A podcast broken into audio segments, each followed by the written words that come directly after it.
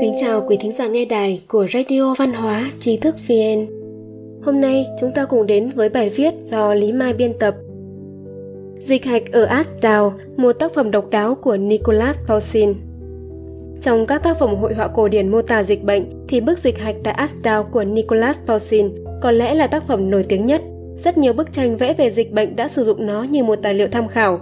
Bức tranh này không chỉ kể lại một câu chuyện trong kinh cựu ước mà còn hàm chứa những hiểu biết hiếm hoi về sự lan truyền của bệnh dịch từ nguyên nhân bề mặt đến nguyên nhân sâu xa. Có thể nói đây là một tác phẩm toàn diện, hiếm có ở thời của Nicholas Paulsin, khi mà hiểu biết về bệnh dịch hạch còn rất hạn chế. Nicholas Paulsin, sinh năm 1594, mất năm 1655, là một danh họa người Pháp thuộc trường phái Baroque cổ điển. Hầu hết các tác phẩm của ông đều lấy cảm hứng từ Kitô giáo và các câu chuyện thần thoại thời bấy giờ. Ông chịu ảnh hưởng mạnh mẽ từ tác phẩm của các danh họa phục hưng tại Ý, đặc biệt là danh họa Raphael. Tác phẩm Dịch hạch ở Asdao dù mô tả một câu chuyện trong kinh cựu ước, đã lấy cảm hứng từ thực tế rằng Paulsin từng tự mình trải qua một đợt dịch hạch bùng phát tại Ý từ năm 1629 đến năm 1631. Mặc dù không bị lây nhiễm nhưng Paulsin đã tận mắt chứng kiến tình cảnh hỗn loạn và sợ hãi bên trong xã hội Ý thời bấy giờ, đồng thời chứng kiến và chiêm nghiệm về nguyên nhân dịch bệnh lây truyền cả trên bề mặt lẫn nguyên nhân sâu xa đằng sau.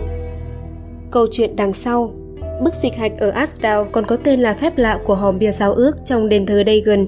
Hòm bia giao ước là một thánh vật quan trọng của người Do Thái. Tương truyền rằng đây là một chiếc giường bằng gỗ nạm vàng, chứa hai tấm thạch bi khắc 10 điều răn mà Thiên Chúa truyền cho Moses. Nhà tiên tri đã dẫn dắt người Do Thái đi tìm miền đất hứa và truyền hiện nhiều thần tích như tiên đoán về 10 đại nạn ập xuống Ai Cập hay rẽ nước đưa người Do Thái vượt qua biển đỏ. Hộp bia giao ước này sau đó được người Do Thái mang đi cùng trong suốt chuyến đi của họ tìm miền đất hứa suốt 40 năm bên trong sa mạc, thậm chí nó còn giúp cho người Do Thái công phá thành Jericho. Sau khi người Do Thái đánh chiếm các vùng đất của người bản địa thuộc vùng ngã tư Tây Á để ổn định trong miền đất hứa của mình, hòm bia giao ước được trao cho một linh mục cấp cao của người Do Thái là Eli. Mặc dù Eli là người sùng đạo, tôn kính Thiên Chúa, nhưng các con của ông thì không như vậy. Khi hai con trai của Eli thay thế cha trong công việc thờ cúng, họ không chỉ tìm cách chiếm đoạt những phần có lợi nhất bên trong đồ tế tự, mà còn gian dâm với những người phụ nữ gác cổng đền thờ, dù Eli biết hành động của hai con, nhưng ông không trách phạt chúng cẩn thận, khiến chúng tiếp tục những hành vi tội lỗi. Thế là Eli nhận được lời tiên tri rằng dòng tộc của ông sẽ bị Thiên Chúa trừng phạt.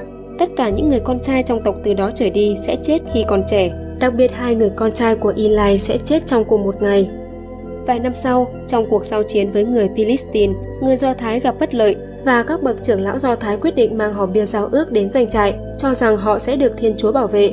Không ngờ trong trận đánh này, 30.000 quân Do Thái tử trận, hai người con của Eli bị giết, hòm bia giao ước bị người Philistine cướp đi. Eli bấy giờ đã quá già, hai mắt gần mù, ngồi ở cổng thành để nhận tin chiến trận. Khi biết hòm bia giao ước bị cướp đi, hai con trai bị giết, ông ngã vật ra ghế sau, gãy cổ mà chết. Nói về người Philistine, họ mang hòm bia giao ước linh thiêng về như một chiến lợi phẩm. Tuy nhiên ở những nơi họ đi qua, tai họa đều ập đến. Khi họ mang hòm bia giao ước tới ngôi đền của Dagon ở Ashdod, nơi thờ phụng vị thần trong tín ngưỡng của họ, thì bức tượng đổ xuống trước cái hòm. Sau khi đặt lại ổn thỏa, ngày hôm sau, họ lại phát hiện ra rằng tượng Dagon không chỉ đổ xuống đất mà còn bị vỡ ra. Cùng lúc đó, Ashdod xảy ra dịch hạch, người Philistine, kẻ chết, người đau đớn vạn phần. Sau khi thỉnh xin lời thần dụ, người Philistine nhận được câu trả lời rằng việc cướp đi hòm bia giao ước là căn nguyên gây ra dịch bệnh. Họ đã làm theo chỉ dẫn của nhà tiên tri người Philistine và trả lại hòm bia giao ước cho người dân Do Thái, kèm theo lễ vật bồi hoàn làm bằng vàng. Bức dịch hạch ở Asdau Khi Paulsin vẽ tác phẩm Dịch hạch ở Asdau, dịch hạch đang bùng phát ở Ý.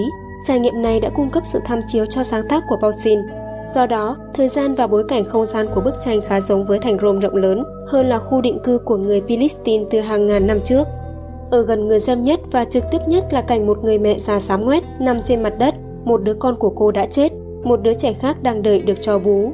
Một người đàn ông bịt mũi cúi xuống, dường như đang dỗ dành đứa trẻ còn sống.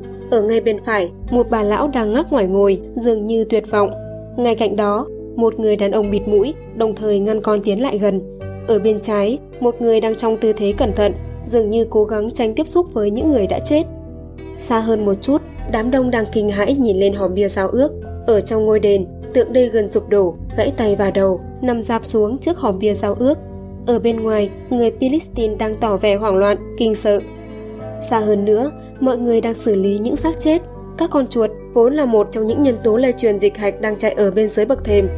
Xa hơn nữa, đường phố vắng tanh, dường như người Philistine đang sợ hãi dịch hạch lây lan và rút về đóng cửa để tự bảo vệ cho gia đình mình.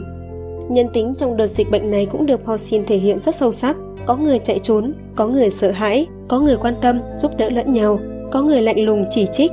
Dường như tất cả đang hòa trộn vào nhau, nhưng mọi thứ đều được sắp xếp theo trật tự nghiêm ngặt.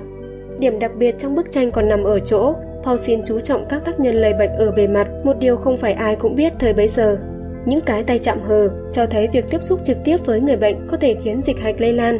Những con chuột cho thấy hiểu biết rằng chuột đã lây lan dịch hạch sang người. Làn da xám của bệnh nhân, việc không thấy các hạch xuất hiện trên cơ thể vì hạch xuất hiện chủ yếu ở những vùng tương đối kín, cùng các biểu hiện triệu chứng mệt mỏi, không thể đi lại. Việc bịt mũi, tránh xa xác chết và việc người dân đóng cửa ở nhà, đường phố vắng tanh cho thấy một số người đã biết cách phòng chống sự lây lan. Nguyên nhân gây ra dịch hạch Ở trên bề mặt, Paulsin đã tổng hợp hầu hết các con đường lây lan dịch hạch vào trong tranh vẽ. Ông cũng khắc họa thành công tâm thái của những kiểu người khác nhau trong xã hội khi dịch hạch xảy ra. Ở phần sâu xa hơn, Paulsin lại nhắn nhủ người xem về một bài học trong kinh cựu ước. Đó là dẫu con người có thể hiện niềm tin vào thần linh, dẫu con người có thể hiện niềm tin vào các tín ngưỡng khác nhau, nhưng nếu họ làm sai thì họ vẫn sẽ phải gặp tai họa. Eli và hai người con trai tội lỗi đều là linh mục Do Thái mà đều chết tức tuổi. Ở một mức độ nào đó, sự sa đọa của linh mục Do Thái còn biểu hiện cho sự trượt sốc của đạo đức trong xã hội Do Thái lúc đó, khi các phụ nữ gác cổng điện thờ lại dám gian dâm với linh mục. Đây là ứng với câu, áo cà sa không làm nên thầy tu.